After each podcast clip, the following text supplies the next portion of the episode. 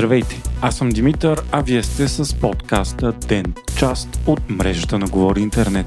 Вторник, ноември, 21 ден. Вчера вечерта женският ни национален отбор по шах победи отбора на Грузия и спечели историческа първа европейска титла за България. Дамите от националния ни отбор по шах го направиха по феноменален начин, без нито една загуба и с 6 поредни победи. Отборът ни бе представен от Нургю Салимова, Антуанета Стефанова, Белослава Кръстева, Гергана Пейчева и Виктория Радева. Златото е първият медал за България на Европейско отборно първенство по шахмат. До сегашното най-добро класиране на страната ни бе четвърто място. България отсъства 10 години от турнира заради големите проблеми в управлението на шахмата в страната. Новата Втората българска спортна федерация по шахмат обаче вече има признание от ФИДЕ и Европейският шахматен съюз, което позволи и участието на женският ни отбор в престижния турнир. Нургил Салимова пък спечели и златния медал в индивидуалната класация за втора дъска. Тя постигна 4 победи и 5 ремита, което и донесе 6,5 точки от 9 възможни и най-висок коефициент за представяне 2530. Вчера министър-председателят Николай Денков заяви, че ще подаде оставка в случай, че вътрешният министр Калин Костов не осъди насилието от страна на полицията по време на протестите срещу БФС миналата седмица. Денков заяви, че отказва да е пример на правителство, което бие. Според анализатори с тези действия, той открито заявява обществено неизказаното за сега, а именно, че Костов е поставен от страна на ГЕРБ. Вътрешният министр в последствие бе и публично защитаван от Борисов и Пеевски Пеевски, след като миналия петък оставката му бе поискана от ППДБ заради множеството сигнали и свидетелства за непредизвикан и неоправдан побой от страна на полицията към протестиращи и дори случайни минувачи на протеста срещу Българският футболен съюз. В последствие пък Кирил Петков потвърди пред нова телевизия, че Стоянов в действителност е бил предложен на поста от ГЕРБ. До сега премиерът Денков и продължаваме промяната Демократична България, които го подкрепят, многократно са заявявали, че с изключение на вице-премиера от ГЕРБ Мария Габриел, всички останали членове на кабинета са техни номинации. Днес пък в изявление пред медиите Костов се разграничи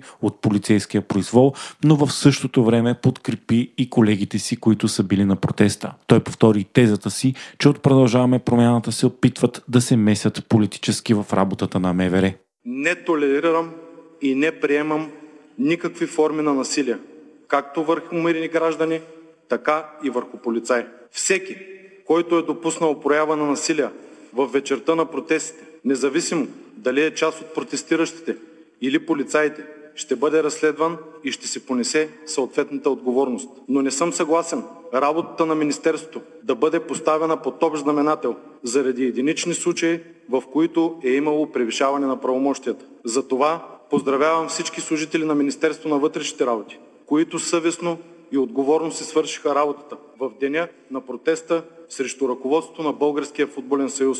Благодаря на премиера, който във вчерашния ден потвърди, че лидер на политическа партия е правил опити да катрува в Министерство на вътрешните работи, но аз не съм го допуснал. Смятам, че е недопустимо някой да се меси политически в работата на Министерство на вътрешните работи, както направи господин Кирил Петков. Никъде в Европа, част от която е България, няма практика след такива протести и много по-тежки масови безредици да хвърчи оставката на вътрешен министр. Още веднъж повтарям, че ясно се разграничавам от всякакъв вид произвол.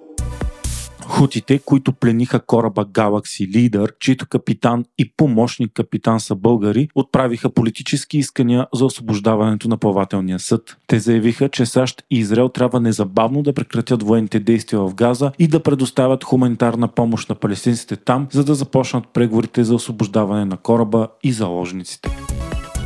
Драмата с OpenAI, компанията пуснала чат GPT, продължава. Тя започна миналата седмица, когато борда на директорите шокиращо за всички освободи генералният директор и лицето не само на OpenAI, а и на изкуствения интелект в момента въобще сам Олтман. В последствие той бе поканен да оглави нов екип за изкуствен интелект в най-големият инвеститор на OpenAI, Microsoft, която държи 49%. Служителите на OpenAI обаче се вдигнаха на бунт срещу сегашното ръководство на компанията компанията и в писмо 747 от общо 770 работещи там заявиха, че ако Олтман не се върне, ще напуснат и ще се присъединят към екипа на Microsoft. Инвеститорите също застанаха за Олтман и започнаха да проучват правни мерки, за да принудят управителния съвет да промени решението си. Бордът обаче държи на него, с което кризата на най-успешната компания за изкуствен интелект в света се задълбочава.